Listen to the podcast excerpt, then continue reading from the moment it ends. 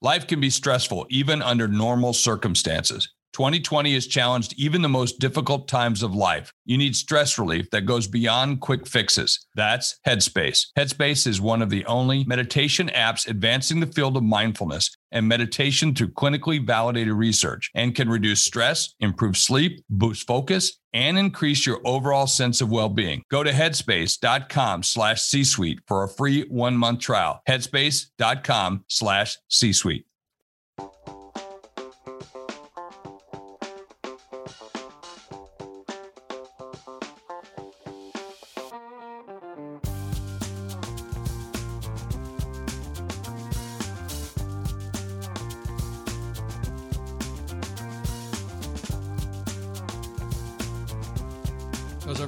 Song that came out. It says, Are we on the eve of destruction? I remember as a kid, we were building, I didn't do it, but we had friends build fallout shelters and all that stuff, and people were certain that the Russians were going to nuke us. But it seems like today the threats are even more ominous than Russia nuking us, because today we have terrorism, we have, you know, Washington, D.C. now stands for District of Corruption. You know, we don't have an election, we have a Jerry Springer show. So anyway, it's quite a mess right now, and I guess I've been a prepper fully since about when I came back from Vietnam, and I realized that we were being lied to. So with that, the question is: Are we on the eve of destruction? But more importantly, what you can do about it. So we have three great guests today. We're going to start with the first one. His name is Glenn Martin. He is famous. He's the owner of the Prepper Broadcasting Net- Network and he lives where everybody should live on the border of Canada, so he can get across the border quickly. So, welcome to the program, Glenn. Well, thank you for having me, and that was quite an introduction. Uh, boy, expert even. I like that. uh, well, everybody's an expert when you get on the program. hey, uh, let me ask you this. You know, we were talking earlier before we got on the show is what is the bee on your bonnet? Like, you know, with me, I just don't trust my government. I don't. I don't even listen to what they have to say anymore. But what drives you to where you moved from to northern Idaho? I like the mountains. Uh, I like a little bit more solitude, although, you know, we still got the big towns, the big city. Boise, Idaho is just a skip away. Uh, but it's a little bit more comfortable uh, and, and, not as crowded. So that's what pleases me. As far as, uh, whoa, the bee in my bonnet, uh, what's going on now. Of course, uh, you know, there's always something going on, but uh, I guess, you know, the upcoming election, the lack of choice we have, and uh, the concern of where we're going, where our country's going, and uh, in the in the shape that you know our economy's in. But are, are you uh, forecasting or predicting or concerned about, you know, the apocalypse or something like that? Some event that just you know, brings down the house of cards or something like this? Uh, well, you know, everybody, and especially in the prepper community, everybody has a, I guess, a, a short list of what they see as being, uh, you know, uh, the the priorities to prepare for. Uh, I think right at the top of those, most of those lists right now would be the economy and uh, what's going to happen, and if there's a collapse, you know, how are you going to feed yourself? Uh, and that's certainly one of the things at the top of my list. Well, what what would cause uh, the economy to collapse? I mean, we have great infrastructure, we have great road systems, so you know, great food distribution. Well, we, we've we've got a dollar that's not you know worth a dime.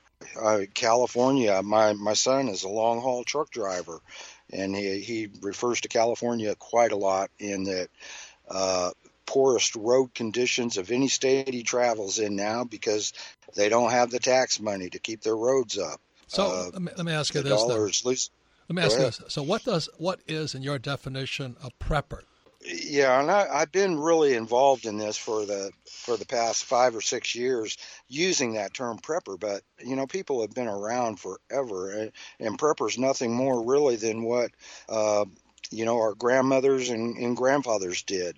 It, it's all about self sufficiency and, and self reliance, uh, being able to take yourself, take care of yourself without relying on government or any other entity to take care of you.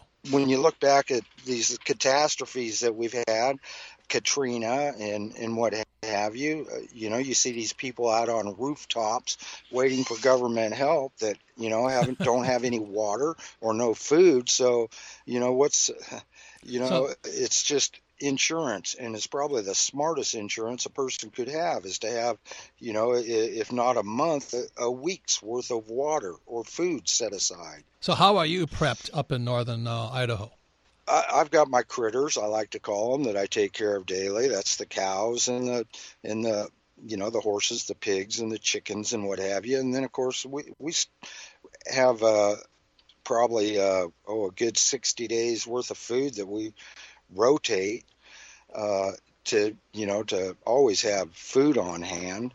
I would love to be off grid. Just as a, a new girlfriend I just found, she was unfamiliar with the term prepper, and uh, I run across her at a function and got to know her. And lo and behold, she lives totally off grid, other than her phone. Not a prepper. She just lives that lifestyle, solar panels, everything. A, so, a soulmate, a soulmate. What? How lucky can you be? well, yeah, and uh, find some. You know, I I haven't been interested, uh, you know, in several years. I I wasn't on the look, but boy, when I run into her and find out she's living the lifestyle that that I live and trying to teach others about, uh, yeah. Okay, so, so a match made in heaven what would you say to somebody living in East LA or New York City or you know someplace that's urban where you got um, neighbors, should we say? What would you say to them? If you're happy where you are and you're not concerned about things that could happen. Now, let's say you're, uh, you're, you're why, let's say you're, you're, you're where you're at and you are concerned. You live in this high rise. Uh, you commute to work. You don't have a car. Your supermarket is down the block. You know everything's pretty self-contained. Wouldn't the city, mm-hmm. what I'm trying to get at, isn't the city probably one of the most dangerous places to be? Well, I would say, in terms of a, a collapse scenario, absolutely, it'd probably be the most dangerous place you could be. Uh, and I'm not talking, you know, people prep in the city. We have uh, shows about apartment preppers and what have you. So you can be prepared, but you're to, you know, if we have a major disaster in a city or, or a financial collapse or what have you, there's going to be a lot of hungry people and they're going to want to feed their families and they're going to want to take what you have in order to feed their family. And if you don't think so, you need to find somebody or wait until you run across somebody that is that hungry so, or their family and children are that hungry. So so what is a prepper doing, let's say in, the, in Manhattan, New York City? They're concerned, of course, about having some kind of a stockpile of food or water that will last them through whatever scenario may occur. But I think also a bigger concern for that type of a prepper would also be self defense, the ability to hang on to what they have, to keep others from looting and getting or taking what they have. How, how about how about if I live in suburbia? You know, I got neighbors all around me, and I'm, you know, 25 miles out of the metropolitan area, but I'm still 100 miles from where you live. What would you say to a suburban suburban person with a three bedroom, two bath house? Well, I, I, think still probably a good idea would have would be to have another location. I mean, I, I think as you mentioned at the beginning of the show, you have a couple of places that that you can visit or stay at should you want, but to have that uh, go-to place, that what uh, preppers refer to as a bug out location. If things get tough where you're at, to have that backup, uh, that second home that you could go to that maybe is a little further into the country or away from where. So what? So what uh, would a what would a bug out place be? Live, you know, be for the Mr. Mom who lives downtown suburbia. Was is it a, a, a campsite or is it another house or what? Well, it could be a, a, campsite that is not so well known to the to the majority of the populace. It could be that uh, acre or two that they own out in the country that's uh, you know a little a little more off grid or further away from uh, from the general populace. And then you prep uh, out there. You, you have food and water out and shelter and power. Yeah, keep it stocked, keep it ready, and if you need a place to go, when yours becomes unsafe, if it does, then you've got that place. You've got that backup plan. Well, Glenn, thank you very much. I wish I had more time, but uh, you're fantastic. Uh, keep up the good work. It's Glenn Martin, owner of the Prepper Broadcasting Network. His website is prepperbroadcasting.com. This is a very important show because we're talking about the eve of destruction and how you can prepare for it both physically and financially.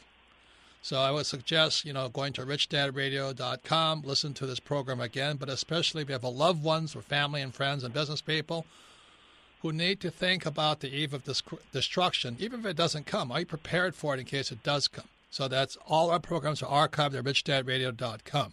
I want to thank our special guest. His name was Glenn Martin. He is the the guru on the American prepper movement, and um, he was fantastic. The second part of this program, we're going to what you can do financially. And these are dear friends of ours, Chris, Dr. Chris Martenson and Adam Taggart. Chris lives in Massachusetts, and Adam lives in the Communist Republic of California.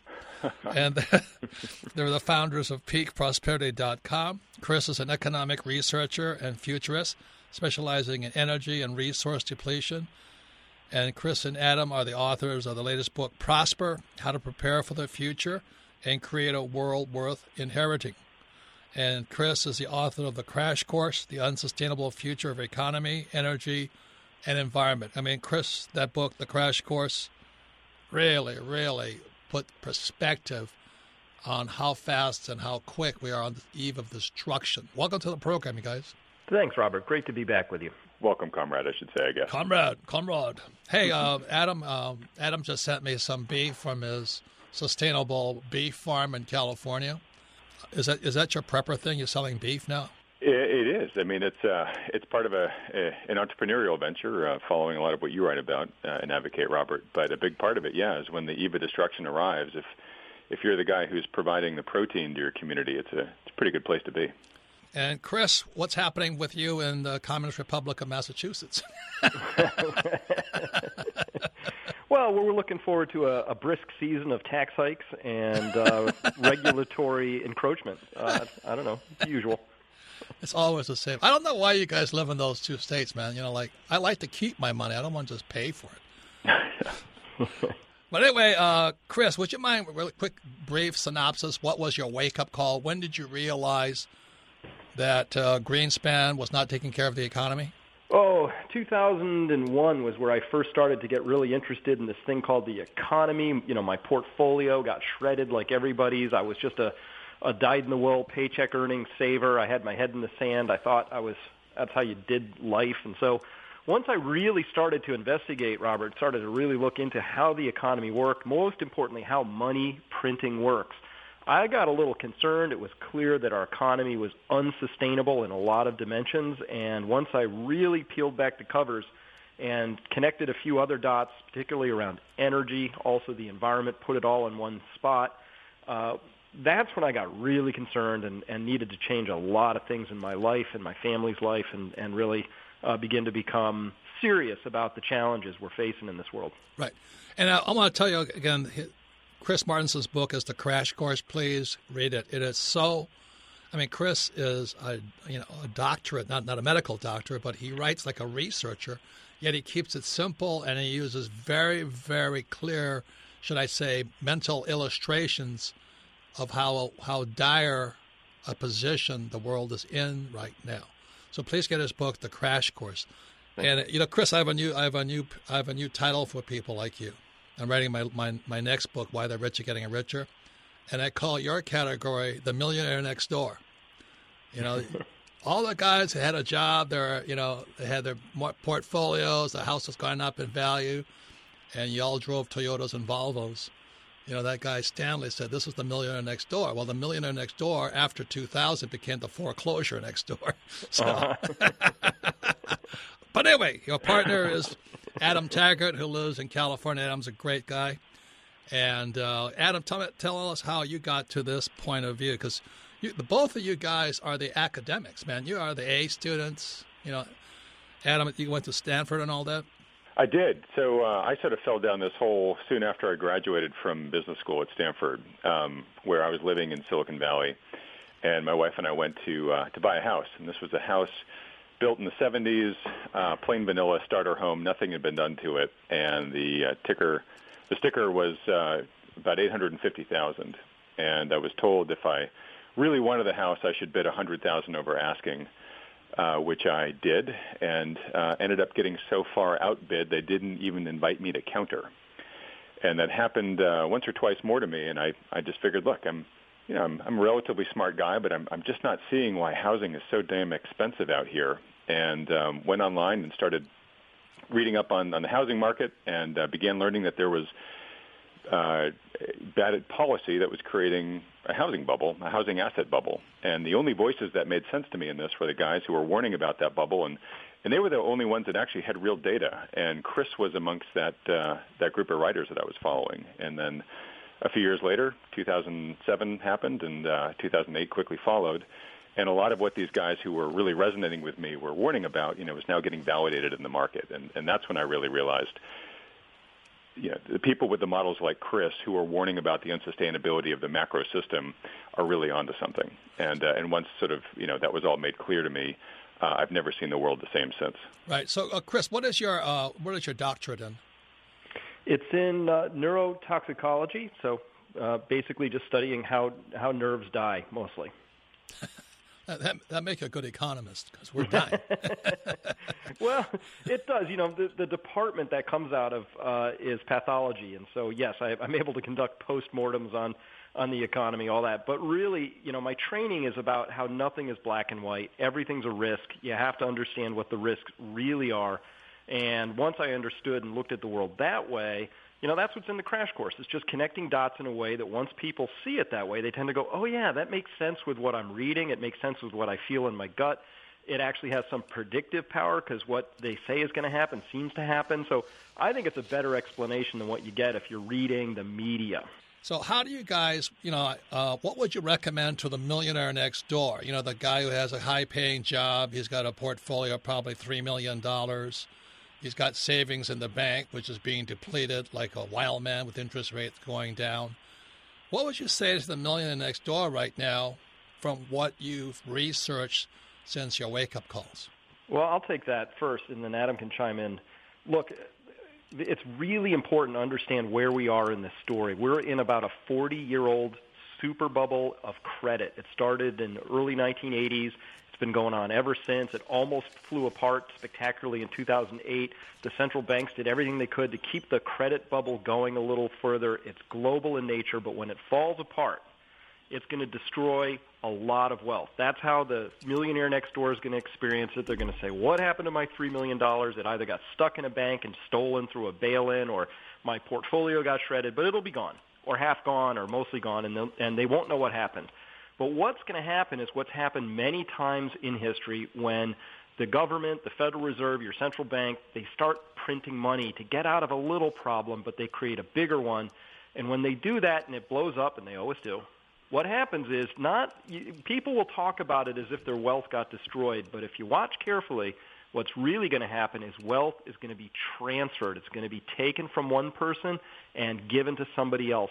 That's happening right now that will accelerate, and a lot of people are going to wake up, Robert, who don't have the context. They're going to wake up one day and say, wow, I feel a lot poorer. They will be a lot poorer. And if they don't have the education that you provide and that I provide and Adam provides, if they don't have that, they'll be confused, disappointed, and in some cases ruined. Right. And then so let's hear from Adam because, again, what would you say to the millionaire next door? I have a lot of friends who are millionaires next door. They have jobs, they're doctors, lawyers, you know, they're executives and they have this multi-million dollar portfolio and 2 million in the bank account and they have a house that's you know a million dollar house what would you say to them right um, well i would say you know we are definitely entering a very treacherous time for capital preservation and i think you got to start with that uh, that clear understanding. Um, as Chris said, I, I think we know the wide arc here of how things are going to progress, which largely is going to be money printing and the destruction or extreme devaluation of the currency. The problem is, is we don't know exactly the path it's going to take to get from A to Z. Our general advice to people is to get out of paper assets, on paper claims on things, and to actually have ownership of the real things themselves. So these might be tangible assets like commodities. Um, obviously, precious metals we're a fan of. Uh, it's real estate, um, but productive assets. And if you can, you know, own productive real estate or productive enterprises, uh, those are all things that are not going to go to zero and are going to have uh, intrinsic value going forward, uh, and, and on a relative basis, probably a higher relative value as uh, paper claims begin to get uh, printed away. Once again, our guests are Chris Martenson and Adam Taggart, co-founders of PeakProsperity.com. Our earlier guest was Glenn Martin. He was talking about how to cover your asset. I mean, your, you know what I mean? How to protect yourself, your body. Now we're talking about how to protect your physical, your financial assets. So let me quick ask this question. What do you suspect is coming down the road? Anything, got any crystal ball, stuff on that? Well, I'll, I'll start again there. Uh, listen, it's pretty clear that the bubbles have been created everywhere. And this is across the globe right now. So there's stock bubbles, there are bond bubbles, they're in financial assets.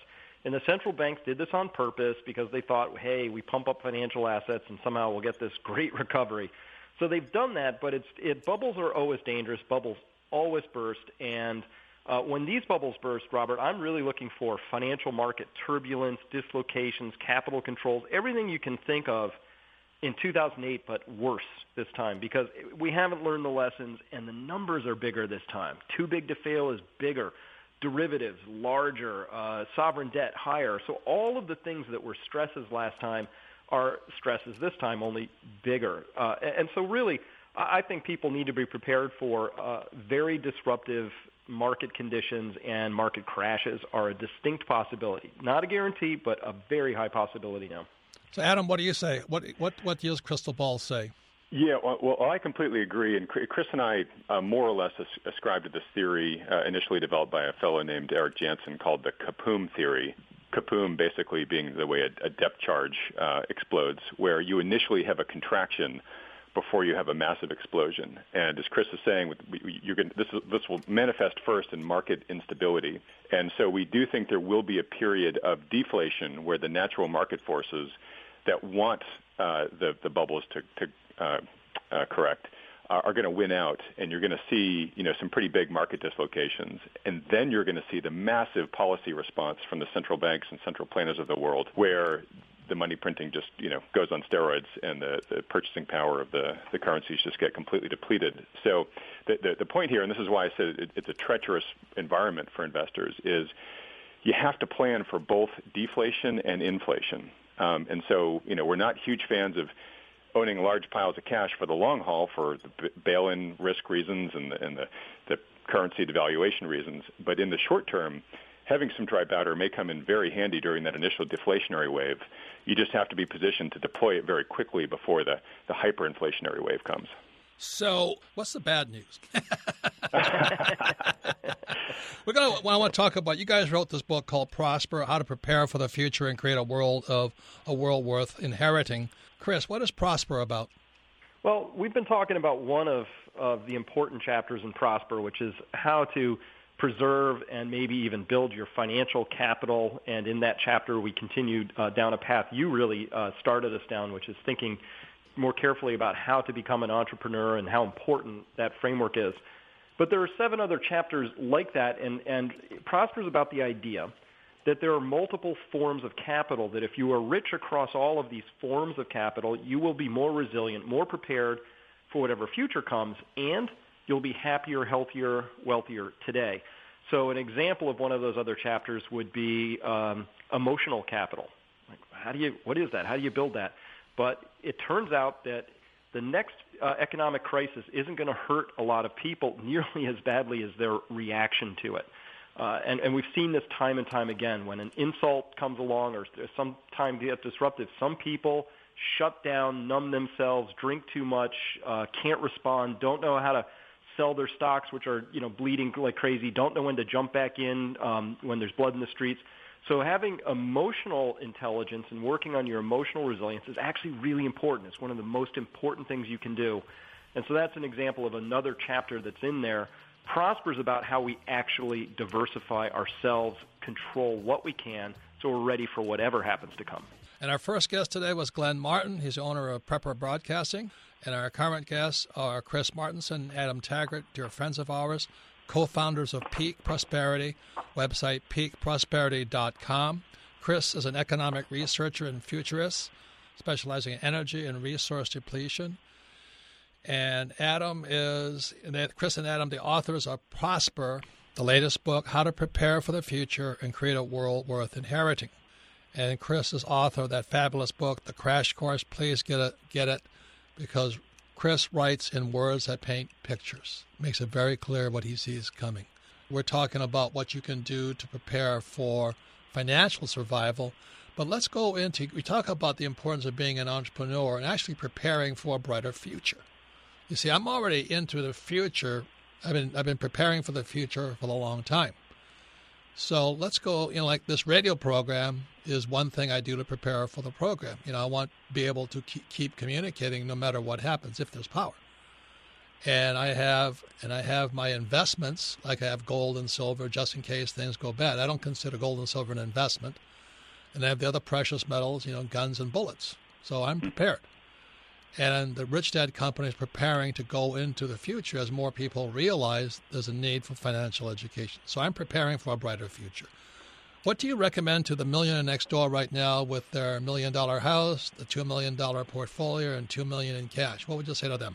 Uh, listen, if I'm in that situation where I have all of my wealth, uh, and I'll put air quotes up, wealth is tied up in the stock market, maybe a little cash in the bank in my home, uh, I'm going to want to diversify right away. And so one of the things we talk about in Prosper is uh, absolutely, you know, manage the money you've got as well as you can. You know, have a financial advisor do that, you know, standard stuff. But you're going to want to take a portion of that, and you're going to want to dedicate a portion of your net wealth into building out your other resiliency that exists uh, out there. And and so, you know, take care of all that. So let's say you've done that. Your house is in pretty good shape. You've got some gold and silver. Um, your your funds are being taken care of well this is where I really am in line with you, Robert. People have to have multiple lines of income. You've got to have that entrepreneurial spirit. If you have a single paycheck, I don't care how big it is, you are at risk. And uh, obviously, what you would like to do is have uh, lots of different cash flowing opportunities, residual income, uh, lots of different ways that you can tap into a flow of money because in the future, when this crash comes, a lot of things are going to go away. Now, that sounds doom and gloom, but for me, Robert, uh, Adam and I are facing insurmountable opportunity right now. There will always be opportunities, but you have to. This is one of those times you got to be Wayne Gretzky. You got to skate to where the puck is. Those new opportunities are going to be very different from the ones we had in the past. So very good. Let's just tell you what we have. My friend Philip Haslam. He and I were down in South Africa talking. Philip is an expert on the monetary collapse of Zimbabwe. And I asked him what, what, what became money after the Zimbabwe dollar collapse. He says tampons and toilet paper. Yep. So that's mm-hmm. about preparing for the future. They could be used as money. So anyway, that's an idea. Adam, what do you say? What he said was social capital was a, a really critical success factor for the folks who actually did well um, post the currency collapse there. In Zimbabwe, which was these were the people that had the relationships to draw on to be able to get the the goods or support that they needed in the community. And uh, and that's something that we definitely find that most of the millionaires next door feel that they are most poor in. Um, you know, they are they go to work, they get up, they commute, they, they you know, work hard during the day. But in terms of actually knowing the people in their community, having people who they can count on in a crisis, uh, somebody who can support them financially if they get a pig, pig slip uh, at work the next day, uh, or if they have a health crisis, um, or obviously, you know, something more dire where the community itself is under threat. They, they don't know their neighbors. They don't have a plan for actually banding together uh, and, and supporting one another through times of crisis. And the, the challenge about community is it's not something that you can just instantly build overnight. It's something that takes a long time, oftentimes years, in developing relationships and that sense of trust amongst everybody.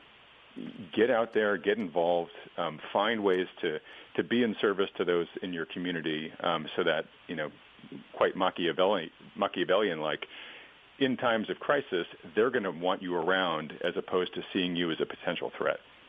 Because if you have resources, let's say in the worst case scenario, I have a house and food and goats and chickens and pigs, but your neighbors don't. Big problem, right? Oh, very big problem, um, especially if you don't have a, a relationship with them where they know that you're going to use those resources, you know, and, and help them with it. If they don't trust you, they're just going to come take it from you if they can. So, Adam, you have a ranch with producing cattle. That's your preparation for the future. that is definitely a component of my preparation for the future, for sure. And, and, that business is actually that investment is a great example of why we wrote Prosper, where we think we have a pretty good beat on where the future's headed, but we, you know, we don't know for certain. Um, and the nice part about all the investments that we encourage people to make uh, through the book Prosper are investments that even if we happen to be totally wrong, where the future ends up looking exactly like the same for the rest of our lives, these are all great investments that are life enhancing for you. You know, getting That's... fitter, becoming more respected in your community, being a better steward of your money, uh, reducing your dependence on fossil fuels, et cetera. Um, these are all things that are going to benefit you no matter what happens. But if a crisis does come around, the relative value of those investments is going to be so much higher. So in my case, you know, I make nice uh, a nice income stream off of this this uh, grass-fed cattle ranch.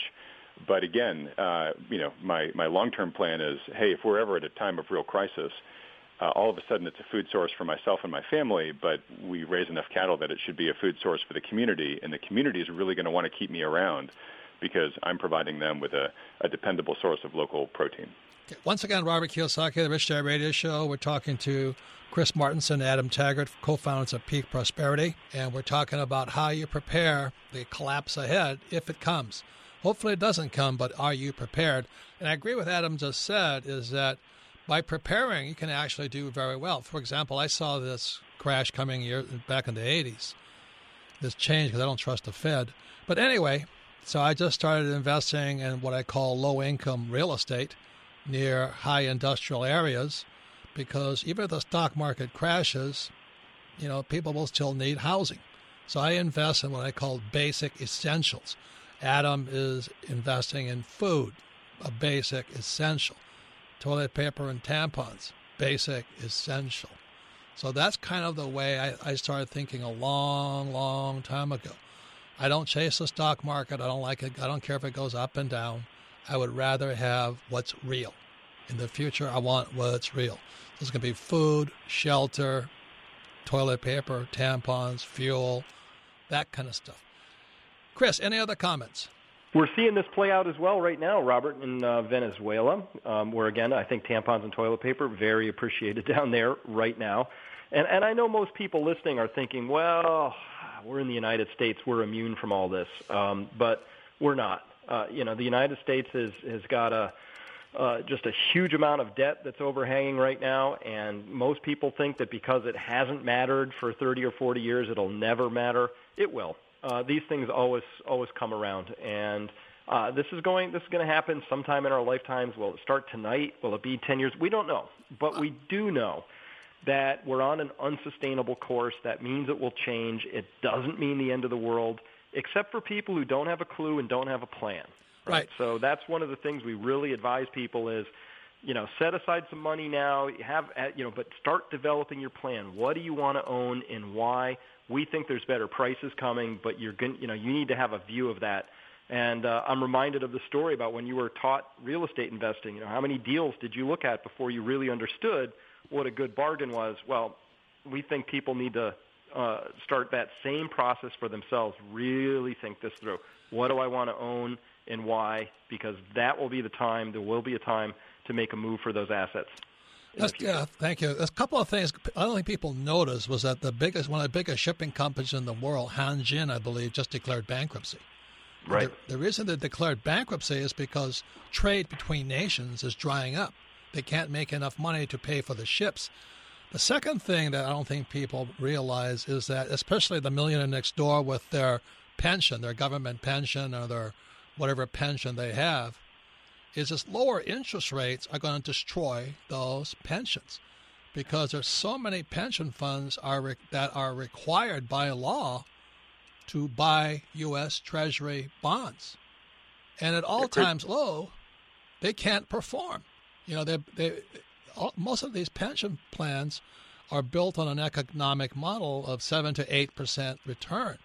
Well, bonds are trading at negative return. How are they going to pay for your pension? So that's kind of what we're trying to say. Any comments? You guys have any idea on this idea of lower interest rates and how it affects pensions, if, especially the oh, bonds? Oh, sure. It's, it's killing them. It's killing them. So Let, us look at one of them, um, CalPERS, which is one of the largest ones out there in, in uh, communist California. Uh, they're still assuming a 7% rate of return. They actually turned in 0.9% for last year. And every year that continues with those dismal returns is another year that they are compounding the disaster. And you know who's going to be on the hook for that? The taxpayers of, of the states involved are going to have to pay up for that but also those pension promises are going to get whittled down. It's just it's a whole world of pain that's coming, and whether it hits the taxpayers now or the pensioners later doesn't matter.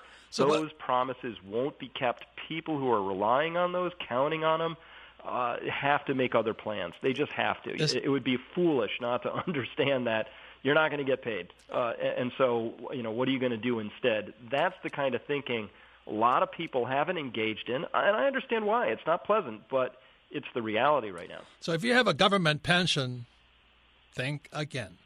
That's what Philip Haslam said in his book, um, When Money Destroys Nations. He talked about an attorney who was an attorney for 50 years. He contributed to his, was called Old Mutual pension plan for 50 years. And due to hyperinflation and mismanagement by the government, when he retired, he was paid a one time payout that bought could afford a can of gas. Jeez. After 50 years, mm. his pension bought a plan a can of gas. I want you guys to think about that. Any comments on that, Mr. Taggart, in the Communist Republic of California with CalPERS? Yeah, well, I'm just I'm, I'm afraid we may see that movie play out someday in my home state here. Um, I, I mean, that, that's an extreme example, but that is the risk that we run here. I mean, the, the, the, the pension fund crisis, and it is a crisis, is, is a massive ticking time bomb. And sadly, human nature being what it is and government officials being what they are, everybody is desperately trying to kick the can down the road as far as possible on this. But if you look at any you know municipality here, uh, in, in most cases, the, the largest budget item by far is paying pensions to people who are not working. That's um, that's that's what happened to Zimbabwe. They went down because they couldn't pay for the pensions. Right. You see, it's it's deja vu all over again. It is deja vu all over again, and unfortunately, human nature being what it is, is it's, it, it is a tough problem to fix, and nobody oh, nobody has the political it. will to, to say no to pensioners. Hey. And so they wait for the crisis to force the decision. Hey, who was that wise man who says you can't fix stupid? Must have been Einstein. yeah. So before we close, let's have, let's have uh, uh, Chris. What's that one tip for li- listeners what they can do to prepare. I mean, for real, money wise, financially, what can they do? You got to get educated. Uh, so read up and uh, take advantage of the crash course, other materials like that. Uh, all of your books, obviously, you know that's step one. And uh, yeah, that would be my first and first tip for anybody who hasn't self-educated. That's the most important thing today is the information. Make sure you got good information. Right. So Adam, one tip for our listener the millionaire next door with their pension and their million dollar house and all that stuff. Yeah, most of their wealth and most of their, their investing that they're familiar with is in you know paper stocks and bonds that they buy off of E-Trade. Um, the one thing I would encourage people to really look into is local investing, is to actually start deploying your capital locally into real things. One, because I think it's it's those are things that will retain value, and two, those are things that you know your community is going to value you for. The challenge with local investing is it is very, very different than simply buying a stock off of E-Trade. Thanks. A special first guest was Glenn Martin. He's the owner of the Prepper Broadcasting Network.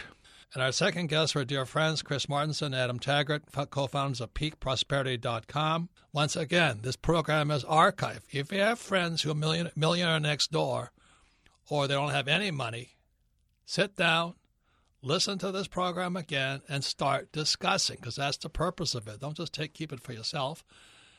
And we're going to our most favorite part of our program, which is Ask Robert, and you can submit your questions to Ask Robert at richdadradio.com. Once again, Ask Robert at richdadradio.com.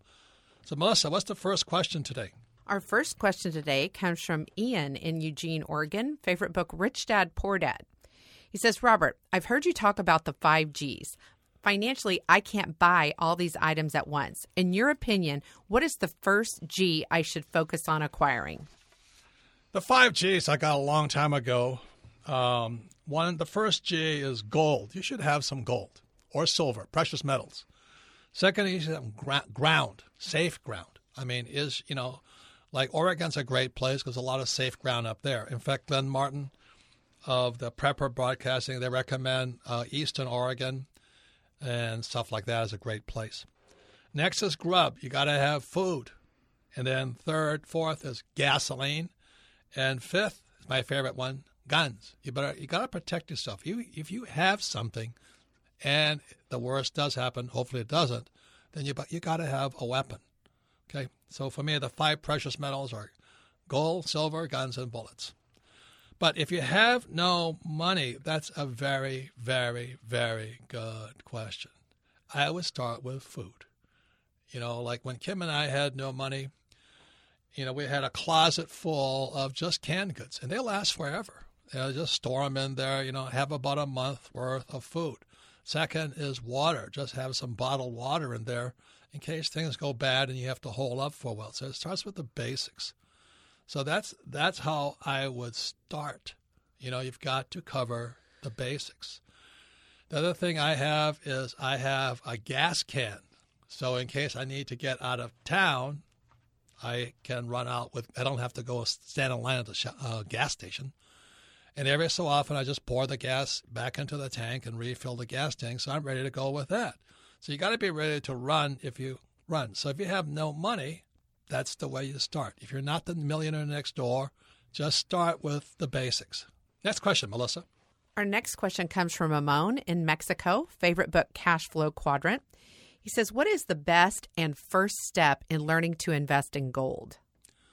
Well, I would get a book on it or something and just read it, you know, because there's so many opinions on gold as why it's good and why it's bad. But you know, we had Harry Dent on this program, very smart guy, and he's calling for gold to go to two hundred fifty dollars. And then we have this guy James Rickards, author of Currency Wars, another smart guy. He's calling for gold to go to ten thousand. So in somewhere in between is reality. But as I've said many times, I don't think of gold as an investment. I think it as an insurance policy. I think it as a hedge. It's called. So rather than invest in gold, I would start with silver. You see, because if they have these little green boxes with 500 ounces, 500 silver coins in them, get two or three green boxes, or buy one silver coin a day, or only 20 bucks. And then, because if if the currency does collapse, like it did in Zimbabwe, at least silver can be used as money. You know, that's the best advantage of it. So I have these little green boxes. Go to any gold dealer, but don't buy numismatic. Numismatics, the guy will say, "Oh, here's a rare 1902, da da da da," and you know, it's only eighteen thousand dollars, and it'll go up in value. Don't buy that. That's called numismatic. They can make eh, make up any any value for a numismatic coin. You just want to play spot. If silver is $20, you want to pay as close to silver as $20. If gold is $1,500, you want to pay as close to $1,500 per ounce. But it's not really an investment. It's just a hedge in case the dollar or the yen or the euro collapse. And I, own, I hold physical gold. Now, if you don't like physical gold, then buy an ETF. I, the reason I don't like ETF gold is because there's a thing called claims. So let's say I'm, I'm selling you an ETF. I have one ounce in gold. I can sell that one ounce 500 times. It's called a fractional reserve. So in case you really wanted that gold, you couldn't get it anyway because the 500 other guys claiming for it. And what an ETF will do is they'll pay you back in dollars. See, I don't want dollars. I want gold. So the, the, the great debate is between real gold and paper gold. For me personally, I like real gold and real silver. I don't keep it in a safe deposit box. I don't keep it in my house. I have a special hiding place just in case, you know, what happens. Next question, Melissa. Our next question comes from Mark in Columbus, Ohio. Favorite book, Rich Dad, Poor Dad. With the Fed printing nonstop, isn't this causing the dollar to become less valuable every day? Duh. You know, it's the money, stupid. The real economic crisis is the money is no longer money. In 1971, President Nixon took the dollar off the gold standard. Well, that's not the first time they've done it. They've been doing that for centuries. The Romans tried it, Mao Zedong tried it. Because a government can't pay its bills, it just prints money. So in 71, we couldn't print, We couldn't pay our bills. So Nixon and friends took the dollar off the gold standard and they printed it. The, the good news is the economy boomed. The trouble is, so did the debt, because in 71 the dollar became debt, and our debt now is out of sight. And the question is right now, can they keep printing? That's the question. And the reason interest rates are so low is because they want mom and pop investor to take the money out of savings and put it in the stock market. That's a suicide mission. And at the same time, because interest rates are so low because they've printed so much money, is that all the pension plans like CalPERS, you know, the the California Public Service, da da da da. In other words, the the pension plan for employees, it's not going to work. They're going to have to bail out pension plans all over the world now, because a pension plan, most of them, you have to buy a government bond. And the government bonds used to pay like 10, 15%. Now they're paying nothing. So the numbers are not going to work. So if you're sitting there, well, I got a good, safe job in California or Florida, or wherever you think you are, well, your state government's toast. They can't pay you your pension. That happened in Detroit. They couldn't pay the pensions. So think again, because interest rates are so low on bonds, the pension plans are not working. So that's why this whole program today was really about if you're poor, what can you do? Start with basic foods, toilet paper, tampons. That might be that might be money someday. If you have a little bit more money, go to gold. Probably silver is the best idea. Get some gasoline. And if you're rich, you know, like my wife and I have a sailboat, huge sailboat, water cooler, food, and all that. I'm just going to climb on my sailboat and go to sea. Now, if I can't get there, I have a safe house not too far away from me. And we have another safe house in South Carolina. That's where we hide because as Adam Taggart said and Chris Martenson said, it's called social capital. Who are your friends? Remember this: if you're a medical doctor and the, you know what hits the fan, they're going to want to keep you alive. They hopefully have some drugs like heart attack medicine, whatever you got. And if you have a machine gun, they definitely want to keep you alive because you probably have bullets. So they want to keep you alive. That's social capital. But like I said, between my doctor friend and me is a stockbroker. He's on the dinner list right now. This podcast is a part of the C Suite Radio Network. For more top business podcasts, visit c-suiteradio.com.